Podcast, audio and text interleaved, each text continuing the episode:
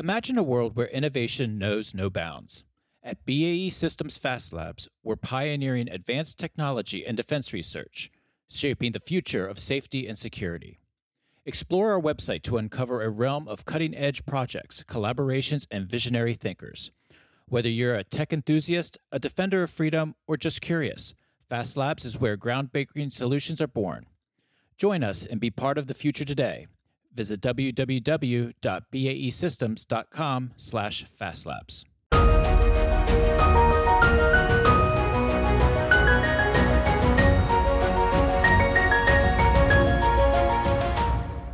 Welcome to From the Crow's Nest, a podcast on electromagnetic spectrum operations, or EMSO. I'm your host, Ken Miller, Director of Advocacy and Outreach for the Association of Old Crows. Thanks for listening.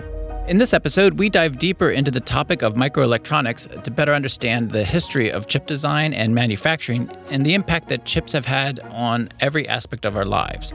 I welcome to the show scholar and author Chris Miller.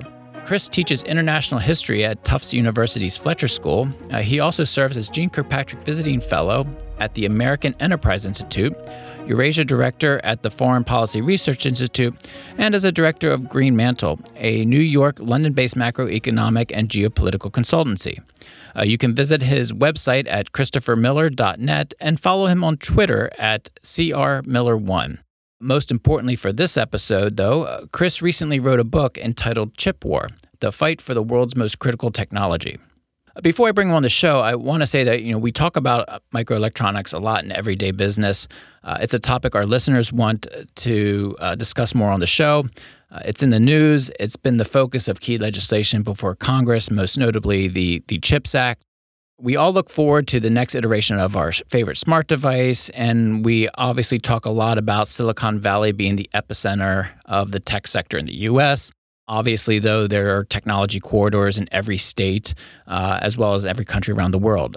You know, microelectronics is quite frankly ubiquitous, and it underpins everything we want to do in business and military. But how often do we really stop to think? Do we truly understand the complexity of microelectronics sector uh, to make the right decisions across business, government policy, and so on. I would argue that we don't take the time often enough to dive into these critical topics uh, the way we should to truly understand them and to, to be honest uh, assessors of how some of these topics have uh, evolved over the over the decades. But we have to do that if we want to have a strong economy, uh, if we want to have a productive and successful workforce, uh, you know, if we want to have EMS superiority or military advantage in across any warfighting domain, uh, we need to collectively know more. So the book Chip War by Chris Miller takes us on this journey. Uh, it, it's a great book. It, it, makes this topic accessible and really highlights the evolution of the microelectronics sector over the past uh, 70 years. It also sheds light on the path that we need to follow to maintain our advantage in this sector. Uh, with that, I want to welcome my guest, Chris Miller. Chris, welcome to From the Crow's Nest. It's great to have you on the show. Thanks for joining me. Thanks for having me, Ken. All right. So, as, as, I mentioned in the introduction, this is a great book. Made this very complicated issue very accessible and really helped kind of uncover a lot of the evolution of the microelectronic sector. I wanted to kind of start with you to kind of talk about what inspired you to write about this because it's not something I think that would be readily available or readily in, you know, to be inspired to write a, a book like this, but it's very well done. Well, well, thanks. Yeah, and I initially came to this topic actually not planning to write a book about semiconductors, but about military history. And the question I wanted to ask at the outset was why was it that in the early days of the Cold War, the US and the Soviet Union had what appeared like comparable capabilities to produce the most important technologies, nuclear weapons, for example, long range missiles and space capabilities. But over the subsequent decades, the US surged ahead when it came to uh, computing capabilities that were attached to, to uh, military systems, like missile guidance, for example, whereas the Soviet Union completely failed to do the same thing, despite having great physicists and very smart scientists and putting lots of money into it. And I came to realize that one of the key differentiating factors was that the US was able to build a a vast semiconductor industry that was eventually came to serve uh, civilian uses, but really had its origins in military technology, whereas the Soviet Union failed to do that. And I think that explains a lot of why the Cold War ended the way that it did with the U.S. military victory. But it also uh, led me to realize that semiconductors are a lot more important uh, in shaping the modern world than most of us realize. And it's not just historically, of course. It's when you look at U.S. and China dynamics today. Yeah, and, and you mentioned in your book, you know, quote unquote, the fate of nations has kind of rested on the ability to harness the the ability to harness computing power and so forth. And it's something that would will likely continue to be the case moving forward. So it's really important to kind of understand all the forces at play. So you start off the book. What I really liked about it was it wasn't just like, hey, here's an important topic. It's you, you really start to go back at the beginning and you kind of start the book at around World War II coming out of that. And it was it was a time where you know there was a lot of industrial activity a lot of new military technology coming out and it kind of was the one of the key points where we started to see this shift to this understanding or ex- exploration of computerization and microelectronics. Could you talk about that kind of period as a, as a kickoff to really the global security sector that we have today with microelectronics? Yeah, one of the, the key challenges of the period was how do you fit computing power into into small devices. And for a missile guidance system, for example, there was a huge premium placed on size. You needed small size. You needed uh, low power consumption. You needed as much computing as you could get. And and that really was a spur to the miniaturization that turned computers from something that fit in the size of a room, which is what they were in the 1940s and 50s, uh, into something that today fits uh, in the size of a smartphone. Uh, and it was the the military was really the key driver there because the military was willing to pay top dollar for very small production runs. Uh, and that was a critical factor in making it possible to produce the earliest chips. And if you look from the 1950s with the invention of the first integrated circuits all the way up to the present, uh, what you find is that the Defense Department and DARPA in particular have been key drivers of almost every single revolution in microelectronics technology uh, over that time period. And it's it's because they were uh, willing to test the frontier with ideas that weren't commercially viable when they were first pioneered, uh, but then were picked up by commercially focused firms and uh, turned into technologies that were used across consumer devices. You've got a really close relationship between defense demands and then the ability of US firms focused on civilian markets to capitalize on the technologies that emerged. And what, one of the things I've, I've learned, uh, one of the challenges that I've learned and talked about with this topic is that, and you kind of addressed at the beginning, you mentioned it here, was this idea of you, you, you miniaturize it, but you have to produce it to scale, and you also have to have the production run that actually helps you make the profit. And the, early on, the government was really, you mentioned, able to pay top dollar for smaller production runs and stuff. But today, and that really drove a lot of the development. But today, uh, maybe you almost see a little bit of the the reverse going on, where with the commercial sector, but it's really hard to for the government to afford. Or how does it look today, where you the challenge to produce to scale and the large enough production run to actually help companies make money to advance military technology? Yeah, in some ways, the problem today is that small production runs are even more expensive than they were in the past because the economies of scale, both in designing an advanced chip and then in fabricating it are such that it's really hard to do something near the leading edge that isn't selling hundreds of thousands or, or, millions of units. And iPhone chips and PC processors do sell in that volume, whereas defense systems don't. And I, I, think part of the challenge that the defense industry has dealt with over the past decade or so is being more active in trying to take commercially designed systems and apply them to, to military systems. And that's that's part of the solution. But I think more than that is actually finding ways to drive down the cost of of smaller batch production.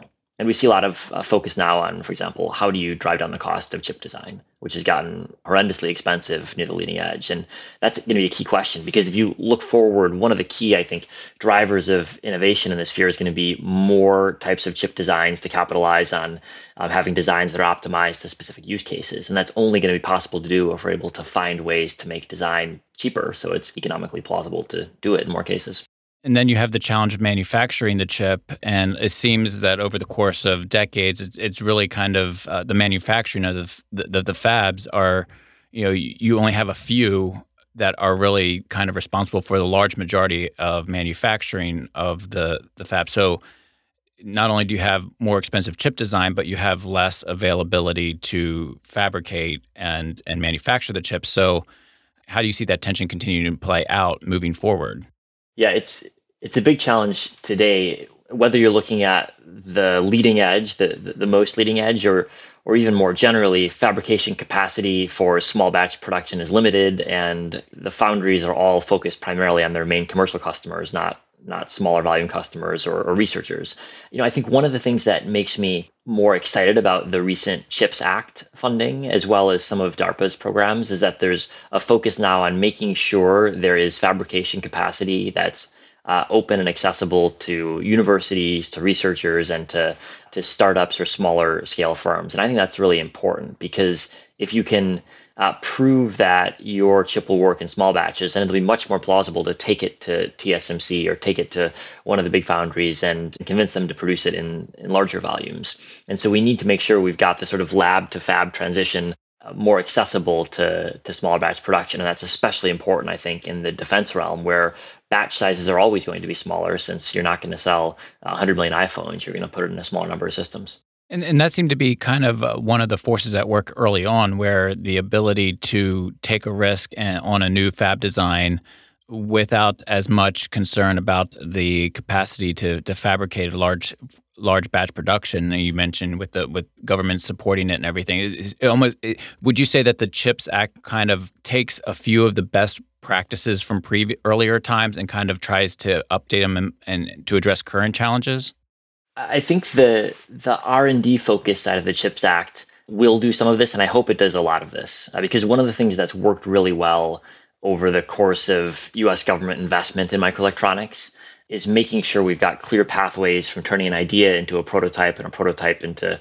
a system that can be rolled out in practice. And and DARPA and other organizations, uh, the Defense Department more generally, has done a lot of work over the past 70 years in in funding these types of pathways and making sure that those are still available, even as the cost of fabrication goes up, and even as more fabrication capacity is no longer in the U.S. is really very important. And that's where I think there's the most scope for the government to play a big role on the R&D side. It's just making it easier to do R&D.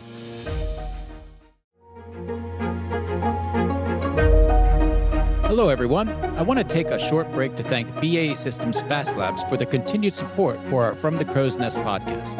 I am pleased to be here today with Bill Watson, Chief Scientist at BAE Systems Fast Labs. Bill, it's great to be here with you. Now, BAE Systems Fast Labs is BAE Systems research and development and production organization. Can you tell us a little bit about Fast Labs as well as your background? Yes, and thank you for having me. Uh, BAE Systems Fast Labs is dedicated to innovating disruptive next generation solutions for the critical defense and intelligence challenges. Of course, electronic warfare is one of our key focus areas, but in addition to that, we also do research in autonomy and AI, sensing and response, advanced microelectronics, communications, and navigation. I've been working in the RF, that is radio frequency research community for over 20 years, a short time in the United States Air Force, followed by specific research and development. My work in the last 20 years has been singularly focused on DARPA research, and within the last 10 years at BAE Systems Fast Labs specifically. Technology we work on spans sensor processing to high level sense making, up to tactical and operational level autonomy and decision making support.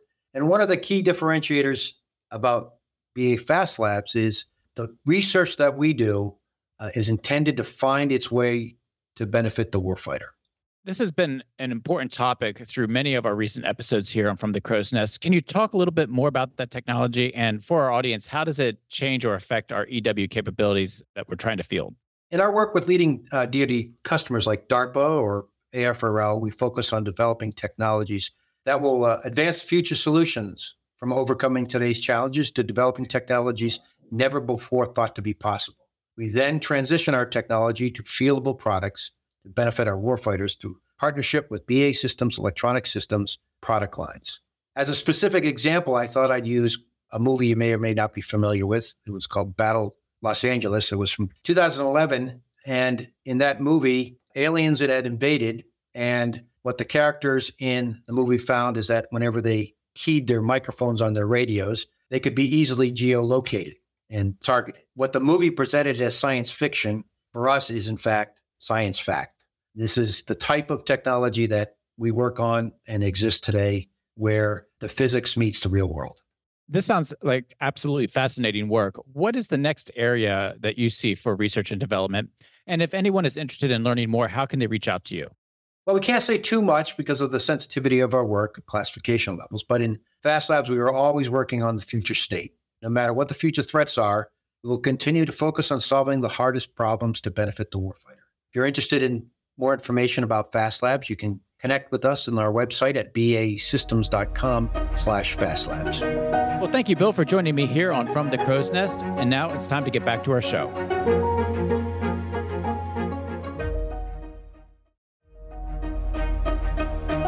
Now, w- one of the things I really enjoyed about the book was the introduction of a number of different actors, people that really kind of shifted the the debate, shifted the, the the sector in one direction or another over the course of decades. And you know, a lot of these the people that you talk about in the book, eh, they, they've kind of seeped into all of our minds and all of our lives that we never really kind of attached like oh this was this happened back then in, in this context and it was very interesting to kind of see how we've been affected by microelectronics sector for for decades without sometimes without even knowing it. You spend a great deal of time, and we won't go into all of them, but I wanted to know like what are some of the key individuals or groups of people that really kind of were game changers along the way. Uh, you mentioned, you know, the, the, the quote unquote traitorous eight that included Gordon Moore, that we all familiar with Moore's law, and so forth. What are some of the the, the major actors that really kind of made, created the sea change over the decades? Like the person that, that stands out for me the most is, is someone who is not as publicly known as Gordon Moore or uh, Bob Noyce, the other co-founder of Intel, or uh, Jack Kilby, one of the co-inventors of the integrated circuit, but uh, a gentleman named Morris Chang, who, in my view, is one of the most underestimated business people or entrepreneurs of the the last hundred years. Uh, he was one of the key figures in Texas Instruments in building up uh, that company into a real semiconductor powerhouse, especially in the 1970s into the 1980s, and played a really fundamental role in TI's ability to learn how to produce chips at scale. And TI was one of the companies that first learned how to do that and then he was uh, passed over as for the CEO job at TI in the 1980s, and a great error of, of 20th century business history, I think. And uh, and then was given an offer by the Taiwanese government to set up a, a new company there, and, and that company became TSMC, which is today the world's largest chip maker. And so Morris Chang's career, I think, both uh, sheds light on how it was that the U.S. saw the emergence of the semiconductor industry in the U.S. by honing manufacturing technology and by taking chips and applying them to vast consumer markets, but then also how uh, the U.S. Uh, found itself falling behind in certain metrics, especially in terms of uh, advanced fabrication over the past uh, decade or or so. And so I, I, think the career of Morris Chang has uh, both profoundly transformed our lives and everyone every day touches a chip that his company made. It's it's sort of extraordinary the influence that uh, he's had, um, but also the the challenge in the fact that today ninety percent of the most advanced logic chips can only be produced in Taiwan uh, by his company, which of course brings up all sorts of complex geopolitical risks. Right. Well, well, since since you mentioned that, I mean, I wanted to, to talk with you a little bit about how the geopolitical nature of the of this uh, topic Obviously, a great deal of capacity rests with Taiwan and as well as other Asian countries, Korea and Japan, and of course, China obviously plays a key role in this. One of the things I found interesting with China was its dependency on importing the manufacturing of chips. You hear in the news, you think that they hold a different place in the debate than maybe is real. Uh, could you talk a little bit about some of the dynamics uh, in the Asia Pacific region. Uh, it's a that's a kind of a loaded question, but you know we can kind of go on from like what are some of the things that we have to keep in keep in mind moving forward about the relationships over there, obviously with the Taiwan Strait and, and U.S. China relations that are going to shape this uh, sector moving forward. Yeah, well, I, I think this is the big question hanging over the industry, um, and there's a couple dynamics at play. One is that Taiwan remains absolutely central and really irreplaceable in the short and medium term as a supplier of chips. And it's not only the most cutting edge logic chips, although it's important as a uh, crucial supplier of those, everything from smartphones to PCs to data centers. can barely function without chips from TSMC, but also lagging edge as well. Uh, over one third of the computing power we add each year comes from Taiwan. So it's a huge number of chips and everything from dishwashers to, to data centers. China is the other factor. China is still relatively dependent on both imported chips, which they buy from the uh, Taiwanese, South Koreans, the United States, uh, but also chip making tools and software, which uh, is largely imported from the US, Japan, the Netherlands, and, and a couple of other uh, countries. However, China's been spending tens of billions of dollars a year over the past decade or so to try to domesticate some of this technology. And the big question going forward is will this work, or to what extent uh, will it work? And, and if so, what will that mean? Uh, economically and, and, geopolitically. And so I think we've got an interesting dynamic with China pouring money in, the US tightening controls, trying to restrict the transfer of technology to China, and China growing its military power year after year with the primary goal of being able to better threaten Taiwan, the world's most important producer of chips. So you really can't understand, I don't think, the geopolitical balance in Asia or even the military balance in Asia without understanding the deep interrelationship with the world's chip supply. And I guess the, the final irony to note is that over the past decade, both the US military and the Chinese military have been reliant on chips produced by TSMC. We know that there are chips US military buys from TSMC, and we've got great open source evidence of ways that the Chinese military has been able to access TSMC produced chips. So, uh, both of the world's militaries, as they engage in what can only be described as an arms race in the Taiwan Straits, are relying on computing power produced by a single firm on the island that is most in contest right now. And one of the attributes of competition is, you know, increasing cost and risk of your adversary or avoiding cost and risk on your own part. And I think when you look at you know Taiwan's capacity to manufacture chips as well as the trade relationship between U.S. and China, I mean, there's a lot going on in terms of what steps either country would be willing to take that may or may not increase the risk to chip manufacturing, chip design, freedom of navigation around the Pacific. And it seems to be kind of underpinning so much of how we think you know how we're thinking about moving forward or how uh, other other countries are, are, are approaching the issue. Yeah, I, I think that's right, and and I think if you think about military scenarios in the Taiwan Straits, and especially the the scenarios that are less than sort of a, a D-Day style invasion, blockade scenarios, or uh, limited Chinese strike scenarios, all of them would deeply implicate the semiconductor supply chain. And in the US response to any sort of more limited scenario, the economic cost of any escalatory move would weigh very heavily on the US president's decision making, which is why in most of the potential military scenarios in the Taiwan Straits, you, can't really understand the dynamics without thinking about semiconductors. I think the other facet that's really important is if you look at the way the US military is thinking about how to address the fact that its uh, position vis-a-vis China has deteriorated in the last decade.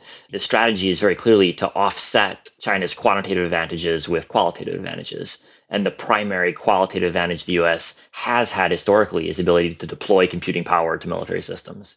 And the question right now is A, can the US keep or even grow its edge vis a vis China in terms of these foundational technologies? And then B, can they be deployed in a, a fast enough time horizon to defense systems to make a difference on the battlefield? One of the things that you, you discuss later in the book, there seems to be a, a distinction between obviously, you know, when we talk globalization and global economy, you know, there's a lot of business decisions. And then of course you have the the the security strategic decisions being made by governments. And how do you see that playing out, particularly when when you look at the United States and some of our allies and and the ability to influence business decisions to the betterment of the strategic values that we we need to protect around the world versus some of our adversaries who don't necessarily have that distinction between commercial and public sector. The government can come in and basically shape the business decisions they feel are, are necessary. How does that influence the evolution of this? Yeah, it's an interesting question. I mean, I, I think one of the trends that we're seeing in in all countries is more politicization of the chip industry certainly we see this in places like China where the government has always been deeply involved and is even more involved. But even in, in the US or Europe or Japan, uh, there's more government involvement today than there was a couple of years ago. And and for companies, this is uncomfortable. And I think for government, this has been uncomfortable uh, too.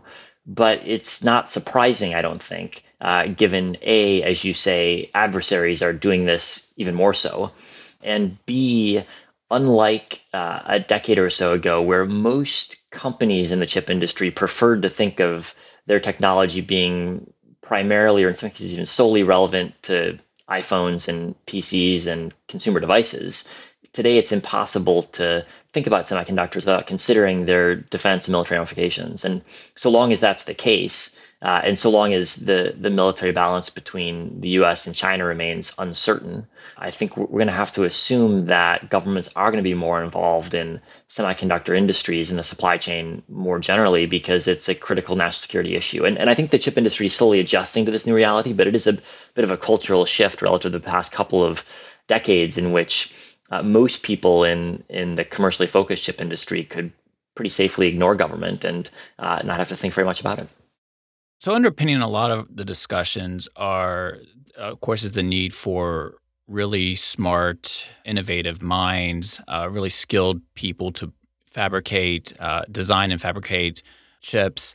Obviously, you need a skilled work workforce, and so I want to spend a, a few minutes just talking about the, the workforce dynamic because the workforces of each of the pers- respective countries that are involved in this around the world, you know, it, they they bring a various perspective to the, the, conversation. Talk a little bit about some of the advantages and challenges of going on in the workforce, in the U.S. and some of our allies versus uh, some of our adversaries. Well, it is a big challenge for the U.S., especially in parts of the chip production process where the U.S. has been playing a less substantial role than the past, and especially when you look at the fabrication stage of making a semiconductor, the US market share here has declined really dramatically over the past three decades. And as a result, the, the workforce has declined as well. And I think if you look at the pipelines of uh, new workers into this field, you find that there are gaps there as well. If you chart, for example, the number of electrical, electrical engineering graduates from PhD programs versus computer science graduates, you'll find a, a huge shift in recent decades towards computer science. And that's not a bad thing per se, but we need to make sure we've got the electrical engineers and the, the material science experts and, and others that, that are needed for semiconductor production too. So one of the things that I think that CHIPS uh, and Science Act will do is put a bit more focus on making sure we have pipelines in place from picking up first year students in college, showing them where to get the internships that they need, and then uh, helping them understand career paths ahead of them, so that we get the uh, the workers with the expertise that is needed in in the chip industry, and especially in the fabrication step, which is where there's going to be a lot more demand, I think, in the future than was previously expected. One of the the passages that I really really uh, liked was when you were talking about Sony's Akio Morita and he made a great statement where he's you and you quote him saying the United States has been busy creating lawyers, while Japan has been busier creating engineers. And basically looking how Japan and, and I think a lot of Asian cultures look have, have a much more long range view of, of thinking sometimes about career development, uh, workforce development, and so forth. Uh, what are some of the lessons that we can learn from from them in terms of, to build up the U.S. workforce, and or or generally, are how do we address some of the challenges moving forward based on what we've learned about the sector through your research?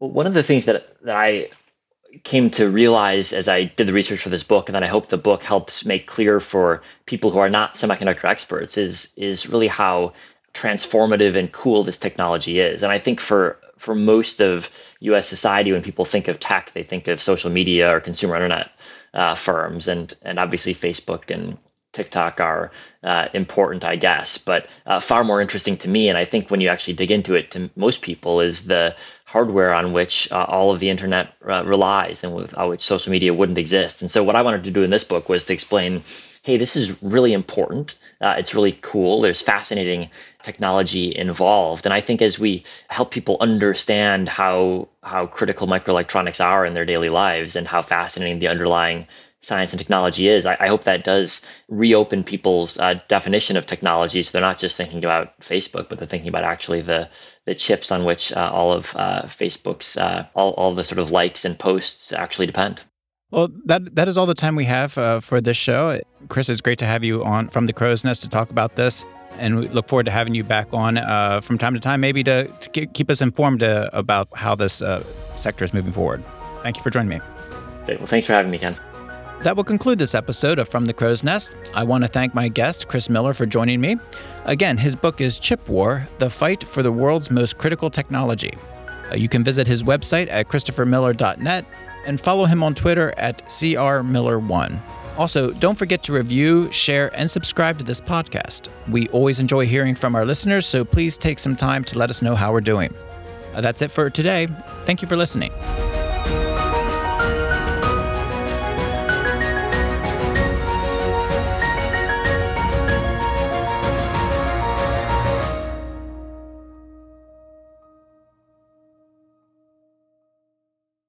Fast Labs, powered by BAE Systems, is at the forefront of advanced technology and defense research, development, and production. They're pushing boundaries, breaking barriers, and innovating for a safer world. Check them out at www.baesystems.com/fastlabs.